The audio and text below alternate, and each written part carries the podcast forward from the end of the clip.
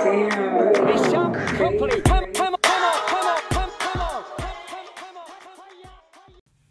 everyone, and welcome to the first episode ever of Taboo. Oh my god, I'm so excited. And Taboo stands for talking about being ourselves openly, which Leanna actually came up with. Yes, it came to me in a dream. I'm just kidding.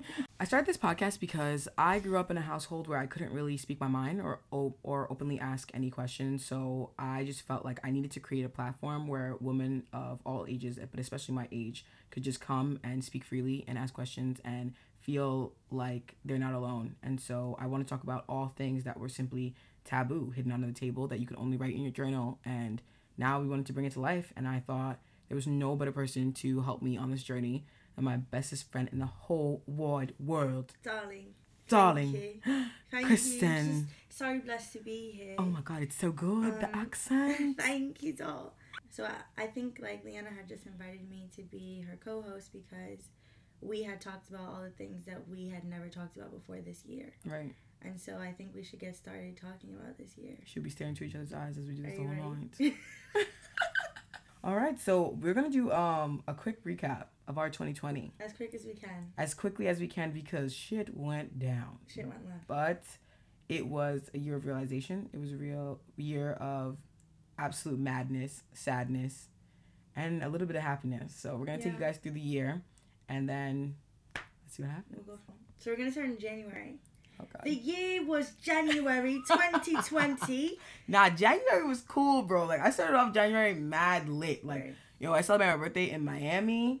Girl, I ran 22 in Miami. Honestly, I did not think 22 would ever be that lit, but I turned up. I'm going to tell everybody, you know, I was in the DJ booth at Live.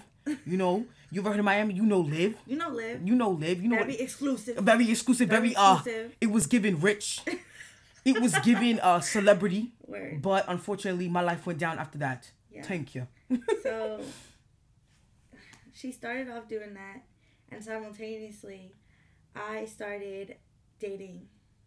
And, like, I guess this is where shit actually went left. Because I didn't need to start doing that. Nah, we could have stayed by ourselves. Like, we could have left each other alone, bro. Just sick. But I met this guy who I had already known. And I thought he was super dope. Mm-hmm. He actually has a podcast of his own. He who shall not be named. Aaron Mount. He's a great guy, actually. But things just didn't work out between us. But anyway, we started dating. And I had realized that this year around, I was going to wait. I was going to wait to start entering sex into the chat. Mm-hmm. Anything that was, like, sexual, anything that was sensual, I was going to leave and wait for last to see if I really liked this person. Yeah. And see if they really liked me. And I guess that led us into February. Yeah, February. I was also dating as well. I don't think anything was as serious because you guys got pretty serious since things like kind of held off for a bit. But yeah, I don't think I was in the dating scene that heavily. But, you know, I was dipping and dabbing a couple people. There was one boy, obviously, who caught my eye. He who shall not be named. But, bro, if you ever hear this, we have beef. Oh my God, guys, for the first time, not the first time, but the first time I truly felt it in my life, I was ghosted. It hurted.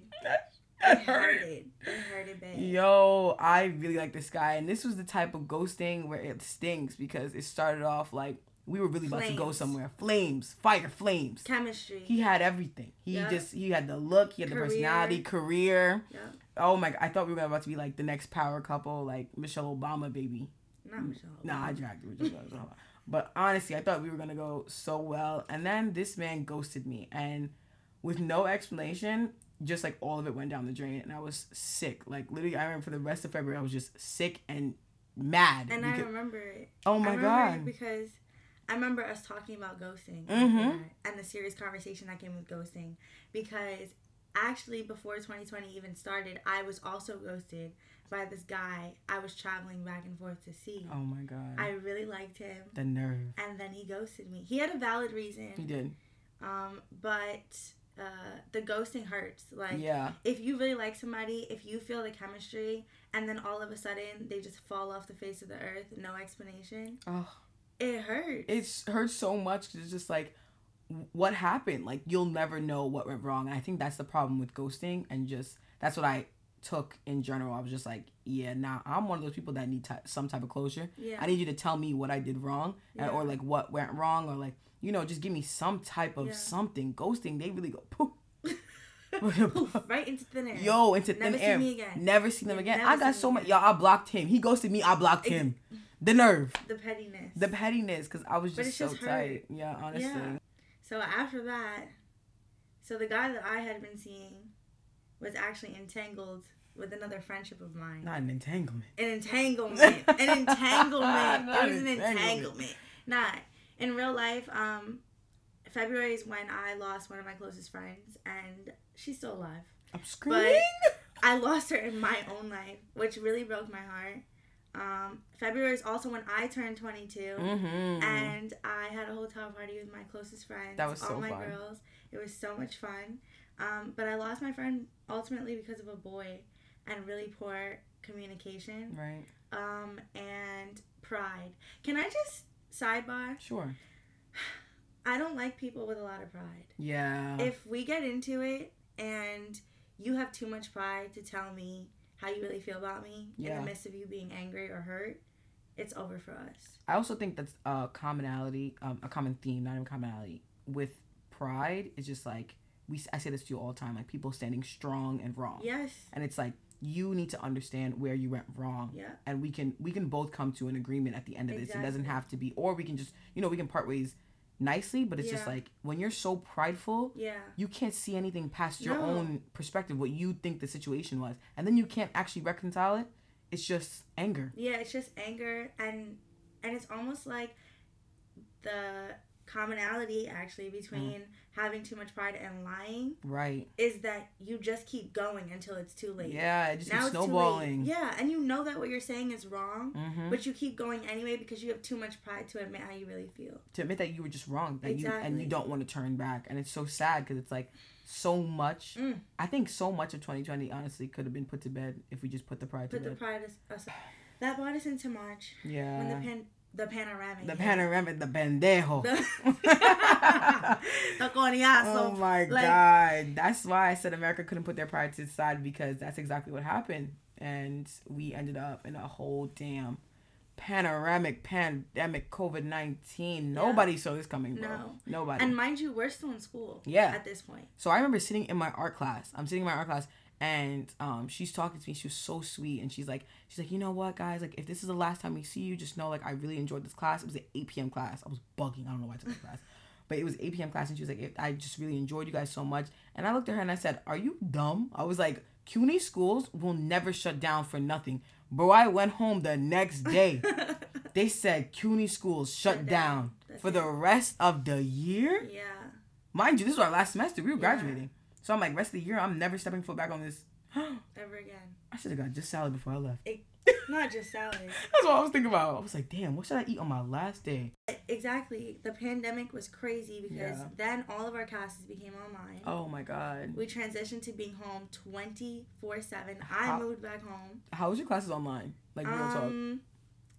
Some of my classes were super safe for me, where, like, we were all, in the beginning, like, we were able to have super open conversation about how angry we were. Yeah. Number one, with the fact that how America was handling it. Right. Number two, with how the school was handling it. And then number three, everybody having to panic about where they were now going to live. Right. Because the city shut down. That's a fact. And, like, you, at NYU, you have all these kids from all these different countries. It's not like we're all from New York. I was lucky and, like, blessed enough to be able to go back on the train and get to Long Island.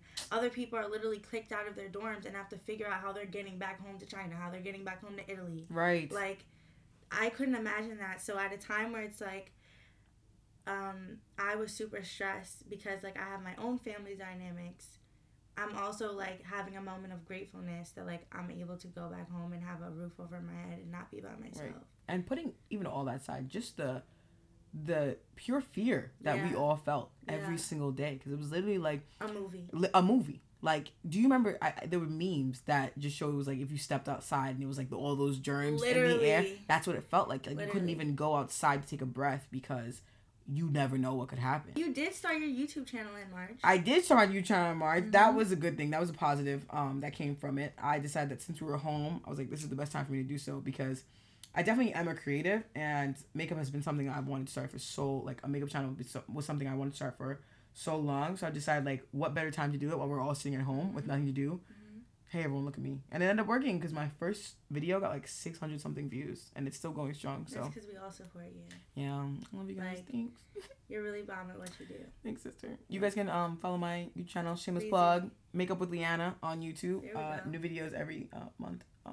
Yeah, that's sad. But and then we moved into April.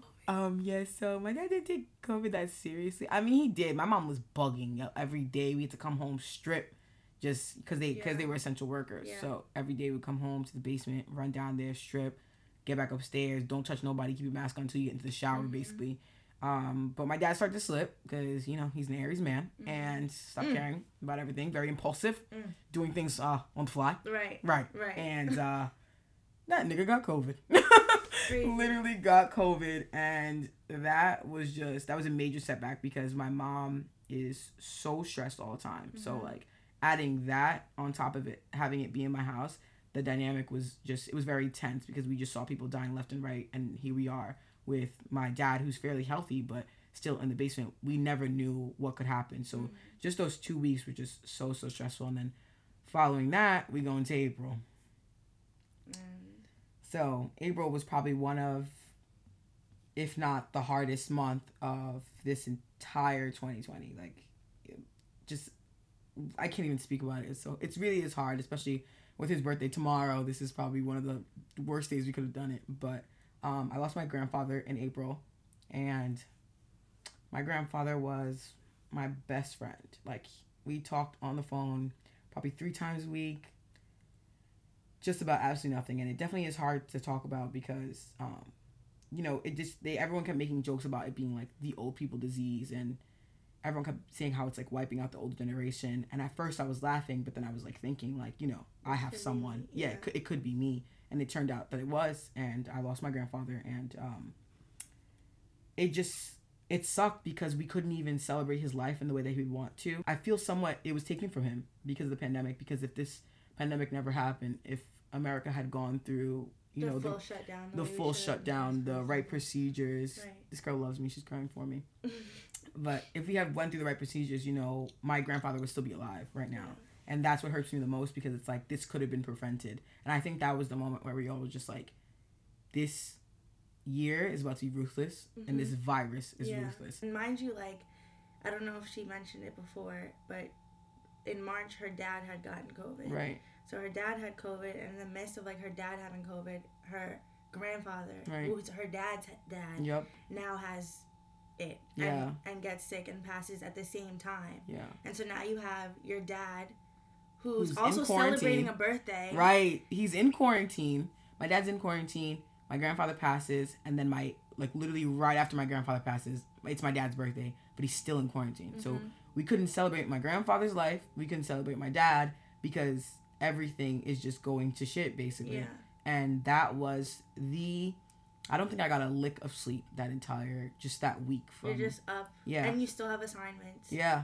And you're home all together with zero escape because everything shut down. It was absolutely insane. And the fact that, like, the day of his funeral, I actually had a presentation. And my teacher was honestly like, if I can't find a date to switch with a group, then I would probably... She was basically inferring the fact that I wouldn't be able to attend my grandfather's funeral. And that's when I realized, I was like, wow, like, there's some people who really think that this pandemic is really not a thing. Like, there's some people who are... Yeah, your eyes are big right now because, like, literally I was shocked. I didn't even know that. She was the worst teacher I've ever had in my entire life. But not only is that a sign of, like, some people are unaware of what this pandemic is doing, but I was literally having a conversation the other day about, like... America's work ethic culture. Oh my God, it's disgusting. Why do we feel like crap if we're not killing ourselves in, like, our professional or, like, educational lives? It's like, and so, like, that just reminded me of life happens. Right. Like, life happens outside of what you do professionally and educationally. Like, your grandfather passing in the midst of a pandemic while classes are online, right? You can give me a little bit of leeway. And that's what I didn't understand. It was like there was this it was this constant rush throughout the throughout this lockdown to get back to normal. Yeah. It was just like, we want normal, we want normal. And it's like, we can't go back to normal. Like, yeah. We're in the middle of a pandemic, something we've never experienced before. So it's like, why do you expect me to wake up every day and just pretend like this is life, like this is okay to go through?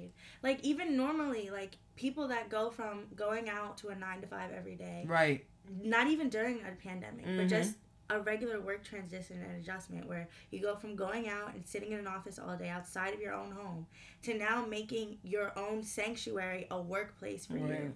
Like, that in and of itself has its own list of struggles yeah. and adjustments. And then to add death to the mix is like...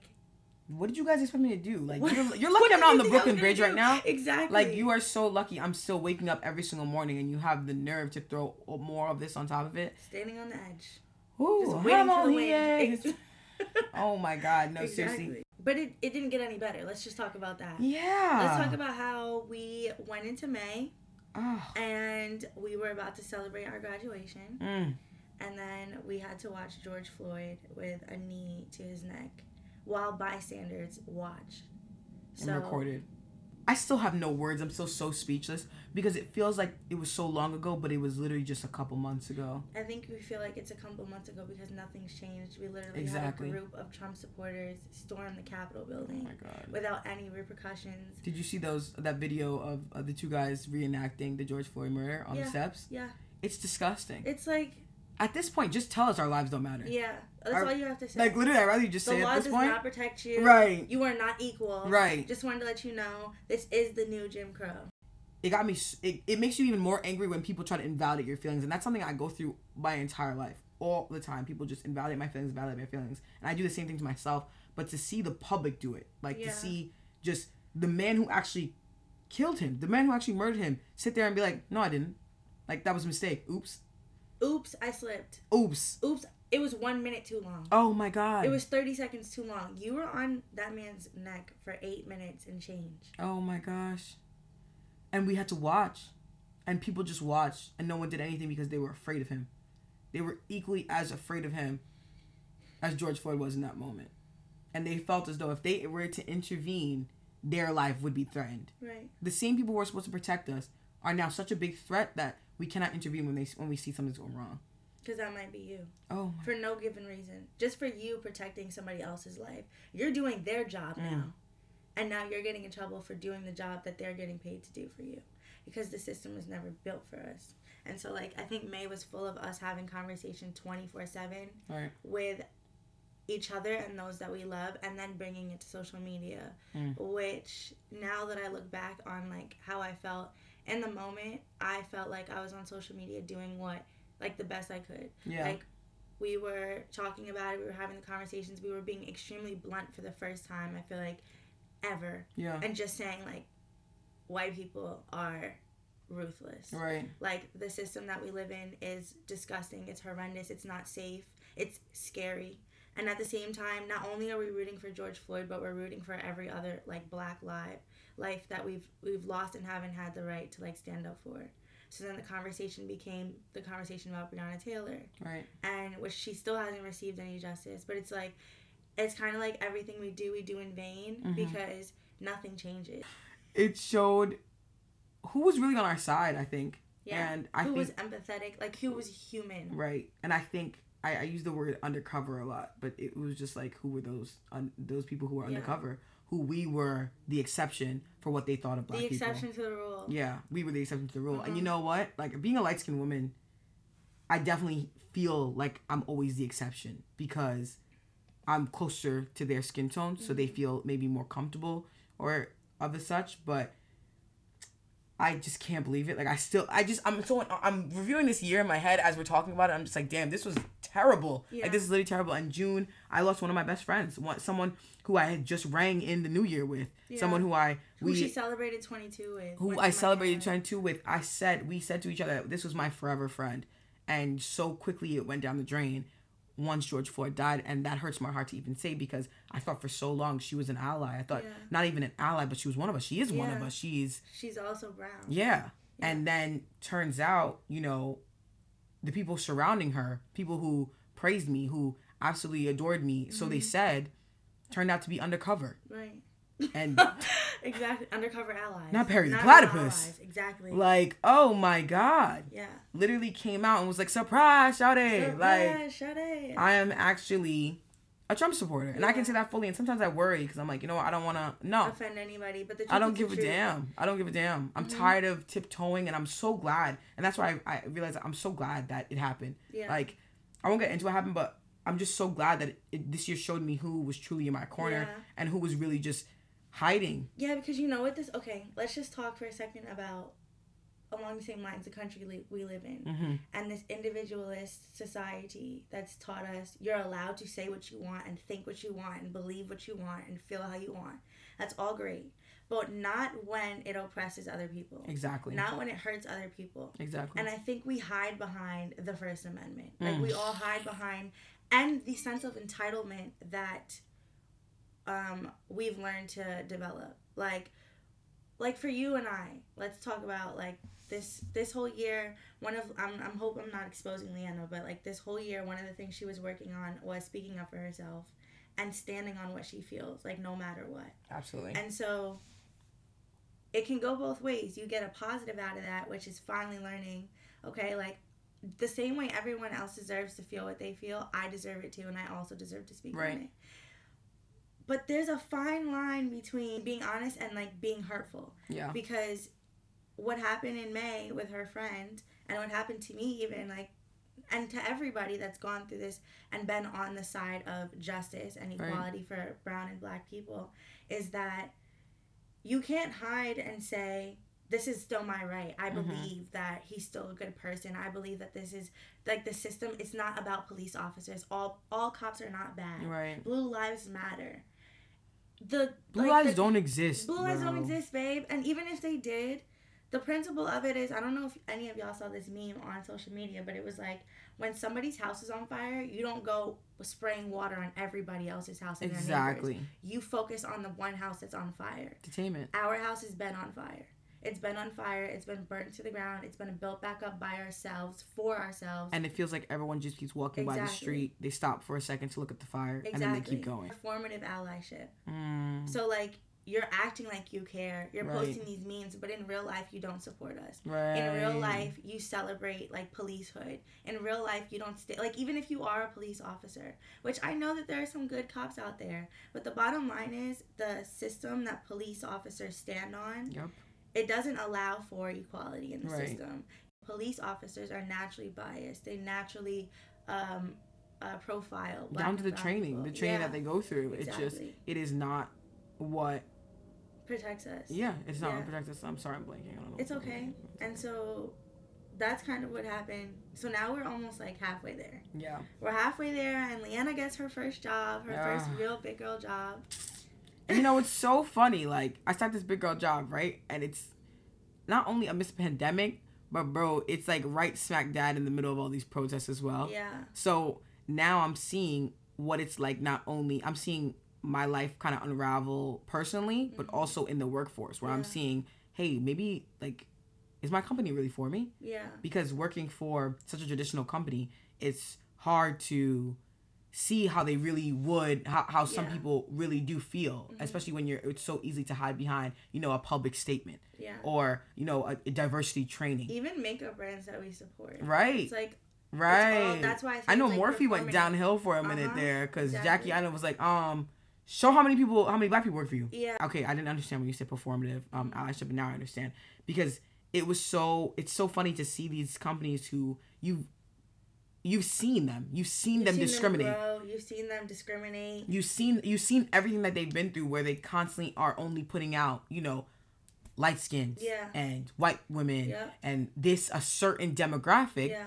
But then all of a sudden, right, that they advertise, and then all of a sudden during this, it's like, oh wait, no, but Black yeah. Lives Matter. I know yeah. that. Let's put it Nyong'o. Yeah. And she's gonna be the face of our brand. Yeah. And now all of a sudden they're showing panicking. They're panicking. This is on fire, and you never will be. Exactly. But you know this is the time to get us on board. Right. So you say, "Oh, just kidding. Hold my hand." Yeah. But only the pinky. Yeah. just the pinky. Yeah, just the pinky, because I'm not really with you, but I know if I'm not with you, then everyone else is going to turn against me. Right. So I need to make sure our profits up, and that I mean, that's a long conversation that needs to be had, but America's a business at the end of the day. So whatever happens, it shows right into the companies. Right. And the companies are only here to save their ass. And that was the hardest thing, just going into the workforce and just wondering, like, am I the diversity hire? Yeah. Am I only here because... Am I the quota hire? It's like looking around at my job, it's a fairly... I'm the only black woman on my team. And, of course, the only black woman on my team who's light-skinned. Yeah. Like... Why? Yeah. Because I come in with look, or do you guys actually like me for me, you know? So it kind of hurt, and it just made me reflect a little bit more, and I was like, damn, like, for so long I was the exception with my friend, and then now I'm at the exception of my job. Yeah. And so that's daunting on me every day. And mind you, I have to keep training, and I have to keep putting on my white voice and, you know, code switching every single day and reminding myself that it's hard. It really is hard, because I'm reminding myself that, okay, I'm not here to just, fit in. Yeah, yeah, I can't fit in. I can't be myself. I can't be authentically every day, even though we're remote. Even though we're remote, I'm like, damn, when I pick up the phone, like, I have to switch. I can't talk like this. Yeah. Like, the moment I pick up the phone, I'm like, hello, this is Liana. Oh, no. It's scary because, like, you can tell right away the environment that you're in. Yeah. And with all this going on, we just kept constantly getting the president's messages, the CEO's messages, and, you know, we stand with the Black Lives Matter and, you know, we do all this, but show me. Stop telling me and show me. Yeah. Because at the end of the day, I'm still the only black one on my team. Yeah. So how are you telling me all this stuff when nothing's being shown for it? Nothing's being done, Nothing's being done. It's you're doing a lot of this. Yeah, you're doing a lot of chat. Right. And it doesn't make any sense. And so that's what really upset me through basically, like, the entire just month of June. And I feel like I just didn't know who to trust. Yeah. I feel like anyone could turn at any second. Like, every single time I'm talking to my white coworkers, I'm like, are you racist? Did you vote for Trump? But I've never had this conversation with Leanna about code switching and stuff. Yeah. But she knows that the majority of my life I've gone to predominantly white schools. Yeah. And so, Waldorf, like, babe. Waldorf. You don't have to say babe things. Sorry, babe. Right. I went to private school more than half of my life, more than half of my academic career, and I met Leanna for the brief moment that I was in public school, thank God, but I've always had, like, that struggle of not knowing, like, if I'm liked because I'm good enough, or if I'm liked because I'm, like, the exception. And I was never the exception looks-wise, but I was the exception.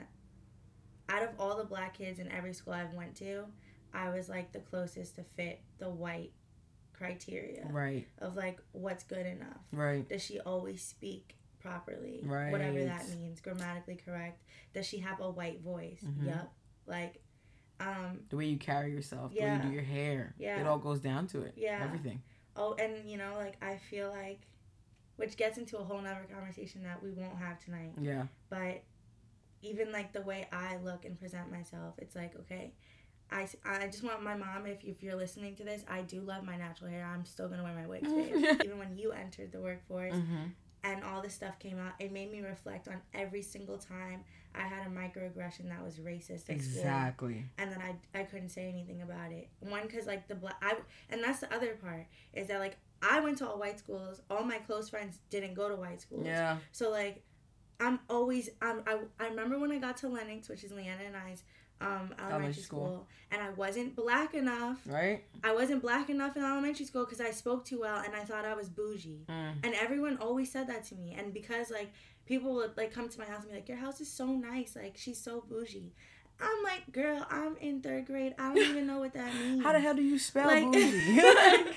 Like, and so I had that experience even thinking about the black community. I was just thinking about the conversations that were taken to Twitter, which Black Twitter I love. Like, it's like a community that you've never met before. You don't know half of them, but we turned on each other, guys. Yeah, like, absolutely. I didn't. I just want to say I was repping for both sets. I was for the men and women publicly, no matter how mad I am at black men. That's true. During that time, I was definitely advocating for black men. Yeah. But I was mad at my own community for, number one, not banding together during that time. It was the wrong time to just fall apart. Exactly. Because the moment we fall apart in front of our enemy, it's just like they find our weaknesses. Exactly. And then they were able to just prey on that. And that's exactly why I feel nothing happened. Exactly. About.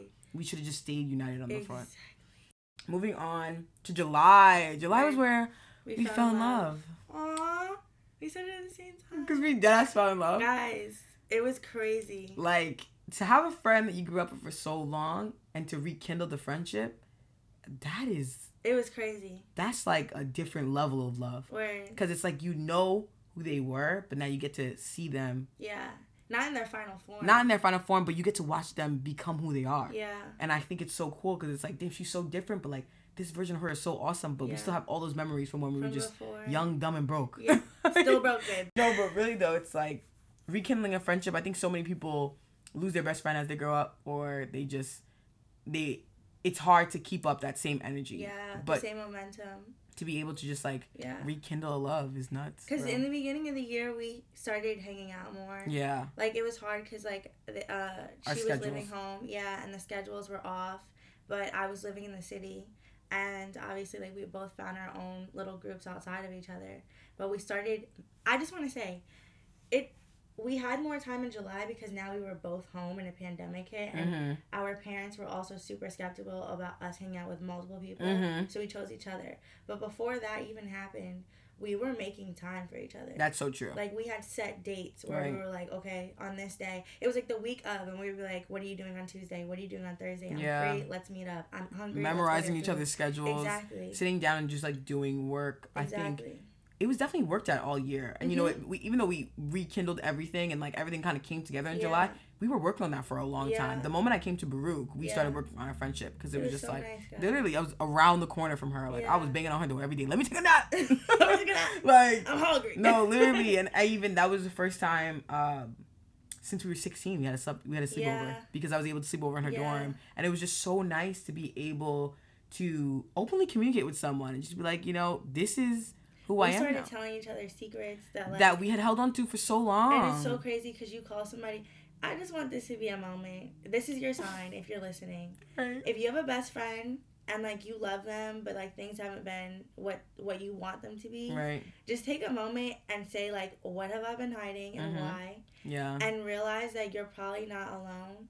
Like, if she's your friend for a reason. Because throughout that entire time, we had told each other basically mirrored stories of, like, each other. So funny. We were going through the same thing. But we weren't telling each other. But we couldn't tell each other because we didn't feel... comfortable enough. We just weren't comfortable. Yeah. Not her finishing my sentences. It was... Guys, you've been doing not love at first sight. Welcome to love. No, literally, it was just like, you know, we didn't feel comfortable talking to each other. Yeah. And then once we just slowly started letting our guard down. And that's why I say we fell in love because we basically started dating. Yeah. We literally started dating. We went on dates. We'd get dressed up. For each other because at this time we're both single as well. We'd treat each other every now and then. Right. And it was just like... nice. Adventures. We made time for something that we thought was important, and yeah. look what came out of it. Like, but we also didn't do the same things, and so, like, yeah. I think we'll have another episode probably later about, like, dating and switching things up, yeah. even, like, in your own friendships. Yeah. But, like, we didn't just sit at home and eat. Yeah, we no didn't way. Just do that. We started to explore. Yeah. We had a picnic in exactly. the park, and I yeah. just asked her to run errands with me. It was the little things, just yeah. coming over. She came over my breaks. Yeah. Like, it was just like. Talking, I think also switching over to talking every day, too. Yeah. Like, just being able to... Which you can't do with everybody. You can't do with everyone, but it's like, I feel like I'm not that person, though. I don't like to talk to people every yeah. day. But when you find someone you're that comfortable with... Oh, here she go. Here she go. When you... But really, though, like, when you're that comfortable with someone, like, you don't even want to take a bite before you're like, yo, look at this, I'm eating this. Did you see this? Right. Remember when I talked about it 3 months ago and I got it? Exactly. And it's yeah. like, it was just so amazing. So July was definitely one of the best months yeah. we had. And so then we got to August. Oh, God. Leanna. Mom, if you're listening. You might want to tune out now. Right. I'm still abstinent, babe. Yeah. August, I broke my celibacy. And so I had made a vow to myself in January. Which is so funny. I had no idea the pandemic was going to happen, but mm-hmm. definitely made it way easier. Yeah. But I decided going into, and I hope this will be another episode. I decided going into the new year that I wanted to approach my relationships strictly, this sounds so crazy, but strictly emotional. I didn't want anything physical. I didn't want any of that to sidetrack me because explained it like that before. Yeah, because I did it because I feel like I had been bamboozled by so many people mm-hmm. because I rushed into the physical aspect mm-hmm. of the relationship every single mm-hmm. time because I thought that's what they wanted and I was so ready to please other people, but it's just like I never took the time to get to know the person. Right. And that is the scariest part when you're dating someone and you turn around one day and you don't even know who they are anymore. Yeah. It's the same face, but it's not the same person that you met. Yeah. And I was so tired of having that happen to me over and over again, especially when I was coming from a year where I dated a narcissist, a complete narcissist. And so that is the epitome of mask off, bro. Right. So like the fact that happened, that entire experience going to the new year, I was like, I never want that to happen to me again. I'm tired of just playing myself at that point. Yeah. So I decided to be celibate, and I did not speak to anyone. I didn't even give people the time of day until probably around like May. Right. I had the guy who had ghosted me in February, but there was nothing. Yeah, it was strictly just getting to know him. Yeah, that was her making a conscious decision to be like, okay, I want to get to know him. Right. That's why I'm celibate in the first place. Exactly. I just want to see them for who they really are before I get the love goggles on me. Mm-hmm. And it definitely was a great time, but then, I met a tall, zork, handsome mother. Mm-hmm. And, he changed my mind or whatever. Mm-hmm. But in those couple months where I was just by myself and I was single, yes, we're going through a pandemic. Yes, we're going through so much. Mm-hmm. But at the same time, I got to be with myself, just myself, mm-hmm. not worrying about someone else's feelings, not worrying about someone else's emotions. Because imagine I was going through all of that. And still had to have the responsibility of being a partner. Oh, God. Yeah. I don't know how these relationships did it. I'm not going to lie to you. Yeah, it's rough. Especially the young ones. Like, it's easy when you don't have much going on in your life, but it's like when you have all this on your plate, these mm-hmm. These crazy transitions in life, and then you have to worry about someone else that you're aware of, and you have to worry about someone else's emotions as well because they affect your day. Kudos to you, bro, because clearly you got two hearts in you, but I didn't have it, and so that was the best decision I ever made. And I learned so much from it, but I definitely am still very happy that I broke it because goddamn. Yeah, she had a good second half of her year. Yeah. I, at that point, was starting to spiral out of control. That is hilarious. Not spiral. She was my sanity in, the purest form. Literally, wow. She was the only way I was getting out of my house, getting away from my family. I love them so much, but being in the same house, first of all, we'll talk about astrology, but I live with two Cancers and a Gemini. Lord mercy. And I'm a Pisces. Mm. It's hard. The stress, babe. Yeah. The stress. And so I started planning dates with Leanna, but I also had construction going on in my house. Mm-hmm. And so I'm having to wear a mask in my own home. On top of, going out whenever I am allowed to go out or able to go out, I'm wearing a mask. And then I have personalities. And I hope we'll talk about this later, but I'm super huge on, my space mm-hmm. and, having my space to myself. And so, having the transition of moving back home, I moved back into, my childhood bedroom, which is right next to my parents' bedroom mm-hmm. and right next to in between my parents' and my brother's bedroom. And I needed my alone time. Right. I would literally, go to the park and take a blanket and, sit there for hours, sometimes even fall asleep because I needed space in the midst of, having men in my house that I've never seen before, and I'm not wearing a mask, and I don't have a bedroom anymore because my house was getting renovations. And so even before that happened, I was starting to seem super down because Leanna knows I was bugging out. I had I knew I was graduating. I applied to Stony Brook. I got in, and I was so happy I got in and the only reason I was happy I got in was because I had something I could tell my parents I'm doing. This is what's next for me. But I didn't want to do it.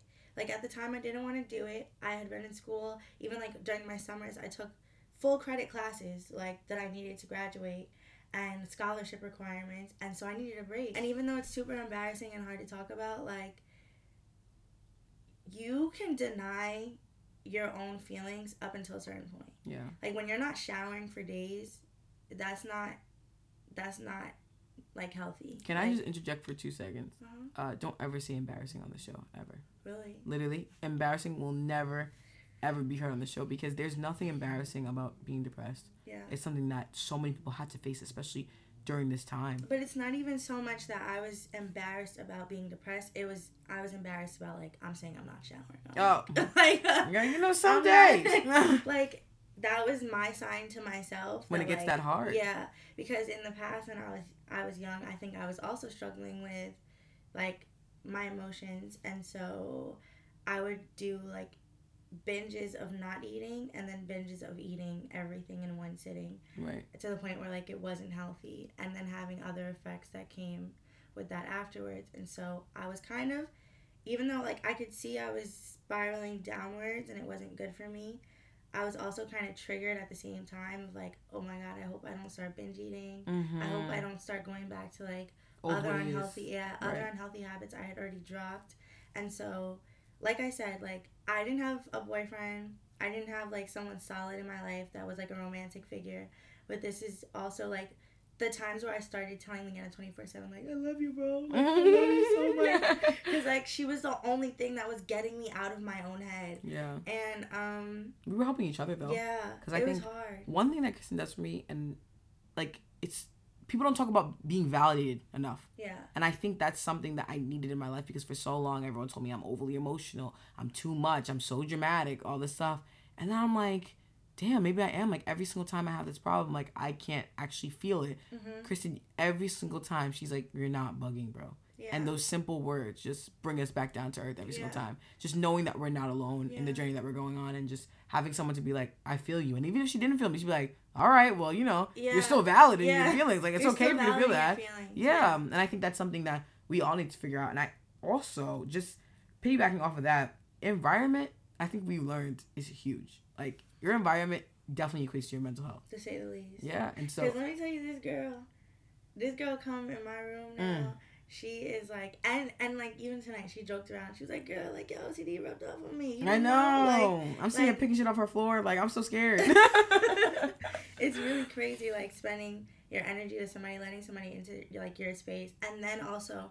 not being afraid to show them, like, the sides of you that you wouldn't typically show somebody else. Right. Like, because I know people are like, girl, she a control freak. Girl, she, like, she can't have a dirty room. Like, I know, like, we joke about it, but she understands, like, it contributes to how I feel about myself. And absolutely. What I do on a daily basis. So, anyway, September was kind of the same of, like, everything else. Yeah. We were kind of in a routine of dating each other. Literally. And then her, like... you know, dating that fine, dark, tall piece of chocolate. Yeah, September was boring. Yeah. But yeah, we got to October, and finally, Kristen's room was complete. Yeah, I got a new room in my house, which we're actually recording out of, and eventually you guys will see. But my space was, like, solidified now. I was away from, like, my parents. We had both realized that, like, the adjustment needed to happen. We needed a little bit more space. I didn't need to hear everything that was going on in my parents' relationship. Mm-hmm. And so I got my own space. And Leanna started to have her own realizations. Yeah, my life started to go downhill dating-wise, actually. Yeah. So, unfortunately, that fine, chocolate, dark man... started to he turned into more than just, you know, a summertime fling, because now we're in October, so it turned into me the routine thing I had feelings, and I was looking forward to something that we had planned for so long, and the expectations were so high, and that's where it went left so quickly. Like, I set expectations, and I had expectations in my mind of how a weekend was supposed to go, and it went the complete opposite, because we just weren't on the same page. And that's when I realized that you can't expect too much from people when you don't... you can't expect much from people when you don't voice what you want in the beginning. And so when you're so go with the flow... because that was my thing when I first entered. I'm like, I'm just going with the flow. We'll see what happens. Trying to be chill. And I am the opposite of chill. So I don't even know why the hell I thought that would ever work. But it did not work for me. And I... ended up wanting, and it was around this time where I was like, all right, this is no longer a summer fling. Like, we're in October. Like, babe, what are we doing? What are we? And I wanted to ask that question so badly, like, every single day, like, what are we? And because I didn't, because I was so afraid, I ended up disappointing myself, and that's when I just felt so unappreciated, and I ended up feeling that same way that I felt, like, in 2019, where I was leaving a situation where it was just like, oh my God, again? Yeah, like, I knew this was coming. Yeah, and I could have prevented it, but I didn't, because I was blinded by... so many other things. At the moment. Yeah, it was fun until it wasn't. Yeah, and I guess also, like, part of that is, like, the anticipation of what things could be. Mm-hmm. Like, because you haven't talked about what are we, the door is still open for possibility. And I think that's one thing is love. Yeah. Bro, that's what they have you hold on to? Yeah. That's one thing I realized. I was like, yo, you need to stop falling in love with the potential of someone. Right. The potential of what could be, and just see them for who they are. Yeah, and someone actually... they're bringing to the table now. Yeah, one of my exes actually told me that I literally did not get to know him for who he was. Yeah. I was just trying to make him fit into this puzzle piece that I wanted him to be. And I was doing this for the same guy as well. So that was definitely a huge realization for me. And at the same time, I'm juggling this person, but then, you know, I'm in the dating scene. I'm young. I'm in my 20s. So I meet someone who, again, I fall in love with their potential. But this guy, he was bringing it all to the table. He was talking real hot in the beginning. Right. Like, the night we met, bro, he was like, I would cuff you right now. I said, cuff? Oh, my God, a relationship? You would post me? Oh, my God. You would post me? What? Oh, my gosh. Literally was about to bring out his phone. And you know what?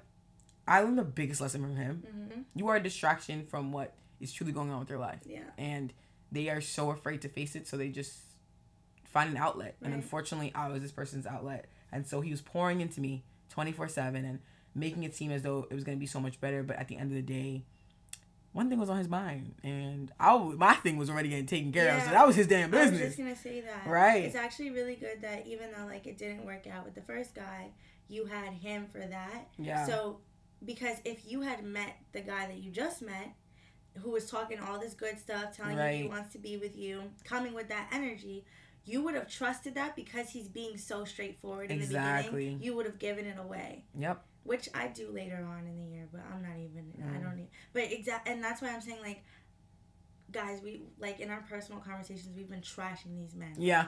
Like, this, like, we knew this was going to happen. Yep. Are you dumb? Yep. Like, come on. Going off. But I'm actually thinking about it now. And I'm like, no.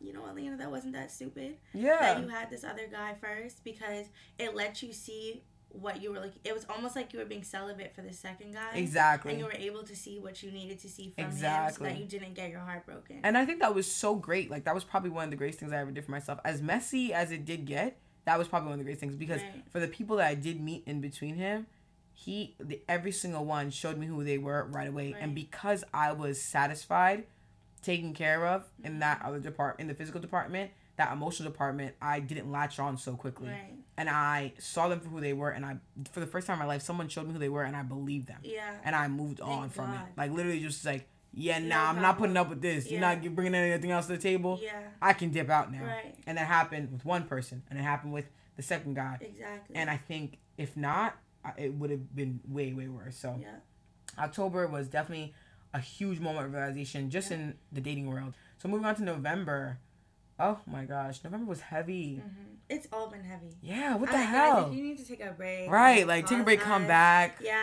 I hope we're exciting, though. Like, I don't want it to be, like, just like, oh, this is so sad. Yeah, because actually, like, it's actually pretty good. And other episodes will probably get deeper into, like, the minutiae of what we're talking about. Right.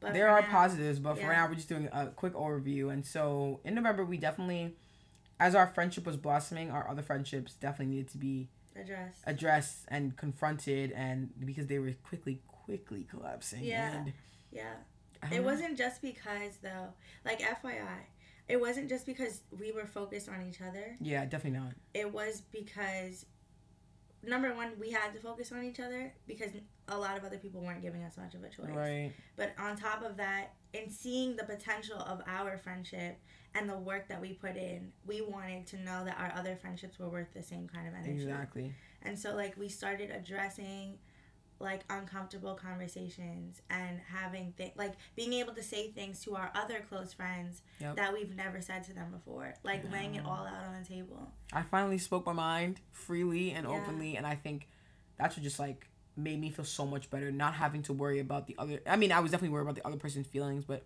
just being able to finally say, like, this is how you make me feel, because at the end of the day, it's your feelings. You have to sit with them. So it's your job to tell the other person how you feel. And for so long, we had been holding on to a lot of feelings, so many feelings. Yeah. And I hate that, because that's how you get those, like, resentment, the judgmental stuff. Yeah. It's like, you don't need that in someone who you call a friend, someone who you even call a sister. Yeah. So it's like, being able to finally just say what was on our mind, even get if our chest. Came from it. Bro, it feels like you just took the greatest dump of your life. I'm thinking about it right now. I know, right? Oh my goodness. But that happened, and then. Oh my God. No. Okay, yeah, it's my turn. Oh no. So okay, all right. Air them out. Exactly. So, okay, at the time I haven't really been talking about my romantic life, but at the time, I was seeing this guy I'd been seeing off and on for about, like, 3 years. Like, he was that guy that, like, you know what I'm talking about? Like, when you call somebody just to, you know, mm-hmm. like, you know what I mean? Right. And then eventually it becomes like a routine. Like, mm-hmm. okay, the month of like May to August, I know what it is because right. we're in the same city. We got each other. That's on lock. I got into that routine and this is jokes. And so I met this other guy who came with crazy energy. It wasn't just the energy he came with. It was the action that was behind it. Yeah. It wasn't just his words. No. Yeah. This man was showing up with breakfast at my house, coffee, God. Sitting dates, down with your father. My family. Okay?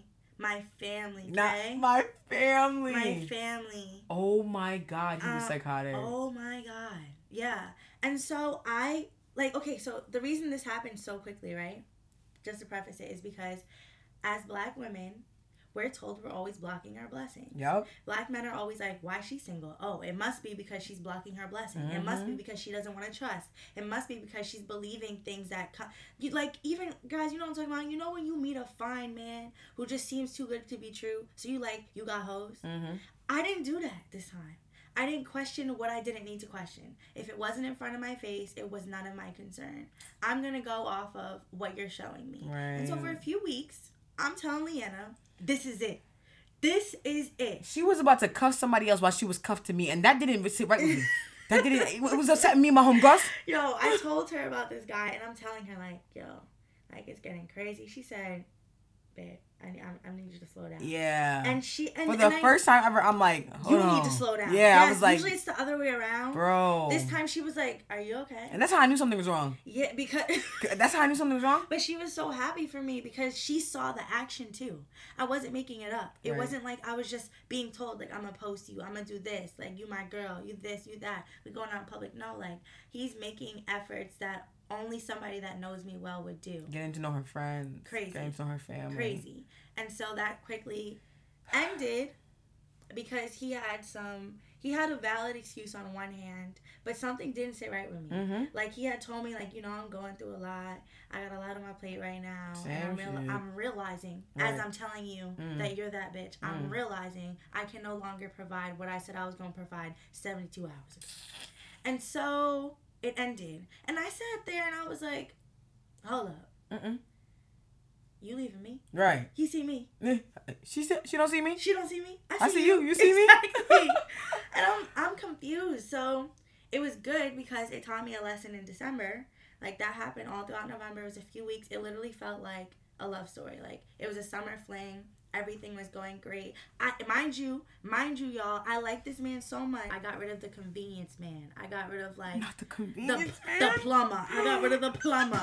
Okay? Oh. I was down. And so December came around, and I have this other friend. And my other friend basically, like, just told me, like, listen, like, if you feel away for a reason. That's it. You don't have to... And it revealed itself to me.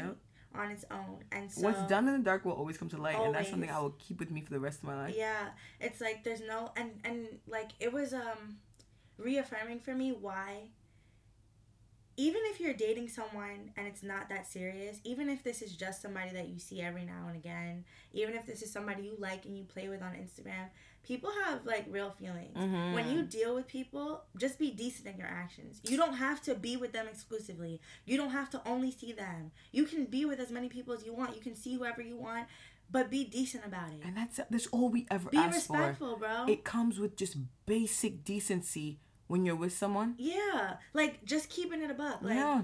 And I don't... girl. But anyway... As you can see, we're still very upset about the situation. Yeah. COVID didn't end, though. Right. So, COVID did not end, and COVID definitely tested us once more before the end. They said, I'm about to head out, but one more time for you, baby. Bring that ass back. Right. Spin the block. COVID deadass spun the block, and we definitely got lackadaisical, towards it's summertime and going into winter. We just like, let's just keep the same energy. We're still having fun. But more so, I feel like it was also us just trusting the people that were around our best friends. Right. Yes. Right. Like, we weren't... Leanna's the only person I see every single week. Right. Like, consistently. Clockwork. Yes. I see her twice, sometimes 3 times a week by accident. Yeah, okay? But everybody else... Just because you're my best friend doesn't mean I was seeing you. But I was trusting you that because you're my best friend, you keep the same energy of, like... the trust. Right. At least when it comes to health and stuff. Right. And so we went out and we were a little lax. Yeah. The drinks were flowing. It was lit. It was great music. It was great vibes, great company. I had my girl with me. Right. And we got a little lax, and a few days later, we were told, basically, like, we had probably come in contact with COVID. Oh, my God. And mind you, we have avoided this whole time. Leanna forgot to say that in April, she had COVID. Oh, okay. But she had COVID, you know, in maybe April. I didn't want to tell people. I don't want people looking at me sideways. She had the antibody. She was good. We were moving very carefully after that. I also have a 90-year-old grandmother, so for the most part, we were doing the best we could. I, again, was only seeing her. But in December, like, that's when shit hit the fan. We ran to urgent care. We were online for 5 hours. I wish we recorded this while we were on the line to urgent care, so because see us. 5 hours later, this man tells us we're negative. Like, okay. 5 hours for 15 minutes, guys. Yes, 5 hours for 15 minutes exactly. Of testing. But it was still super scary, and I don't want to go through it again. Yeah, I just want to say to everybody, like, if you're outside, like, not wearing masks and you don't believe in COVID, it's not about you not, you know, feeling like you're going to get sick. It's about everybody else. It's about your family. It's about who you may come in contact with. Because one thing about this virus is it doesn't care who you are. Mm-mm. It doesn't care about the fact that you've been healthy and you run and you get up and go and you're vegan. Nobody cares. She doesn't care. She's coming for you, and she could come for your loved one. And that's the saddest part. Ms. Rona said, I'll take anybody in this room. Anybody in my path, I'm taking. So just be careful. Like, it's not worth it. If we could all just, like, do the best we can and, like, hunker down, be with the ones that you love, try to get tested as much as you can. We could wrap this up. Yeah. Because August is coming back around. Yeah. I'm trying to be outside. You know what? I think this year taught us the most, last year, not this year, but what last year taught us the most was that we have to, this is not an individualistic society. It can't be and selfish. I will say this until I'm literally croaking. Mm-hmm. We are not an individualistic society. We were meant to work together to get through problems like this, to get through everyday life. At the end of the day, nobody wants to be lonely. Nobody wants to be by themselves. So why fight so hard to be by yourself? And I think the biggest problem with all of this was that we couldn't all come together. And it was the same thing with the protests. And it was the same thing with just life in general. We can never just come together and be united. And you would think something like a virus, a deadly virus, would make us all come together. But there were still people who were turning around saying that, you know, just... it's not real. It's not that serious. I don't believe in it. How can't you believe in something? How don't you believe in? What don't you believe in? Have died. What don't you believe in? It's not something to believe in. It's pure fact. There is a whole pandemic going on. And so I definitely realized after December that, one, I'm inside.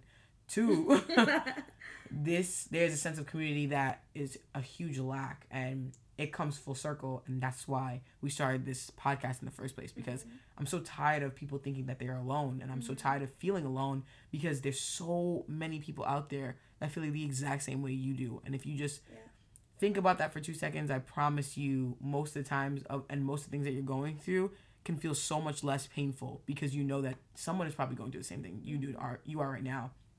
So don't ever be afraid. Just open your mouth and ask, or just say or do, because you never know what the outcome could be. And so it was so amazing to feel all these ways and feel like I had been so closed off for so long growing up, but then turn to Kristen and be like, wait a second, you felt the same way?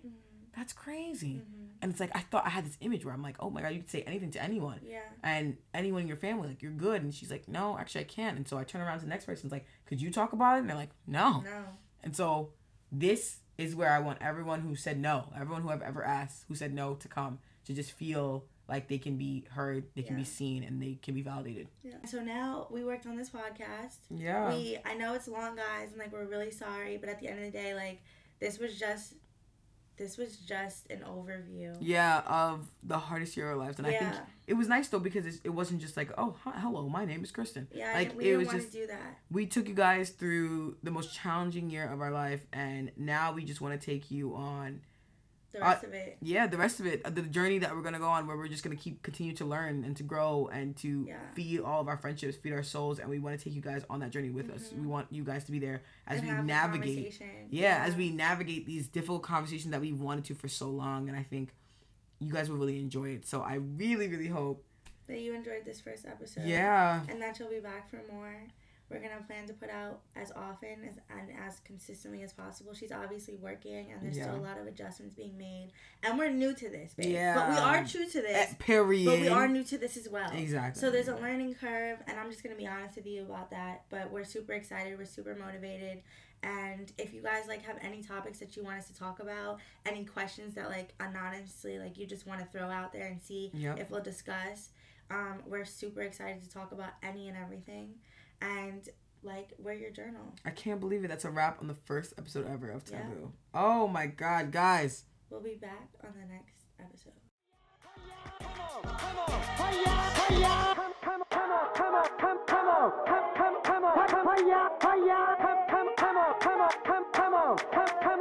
Come on.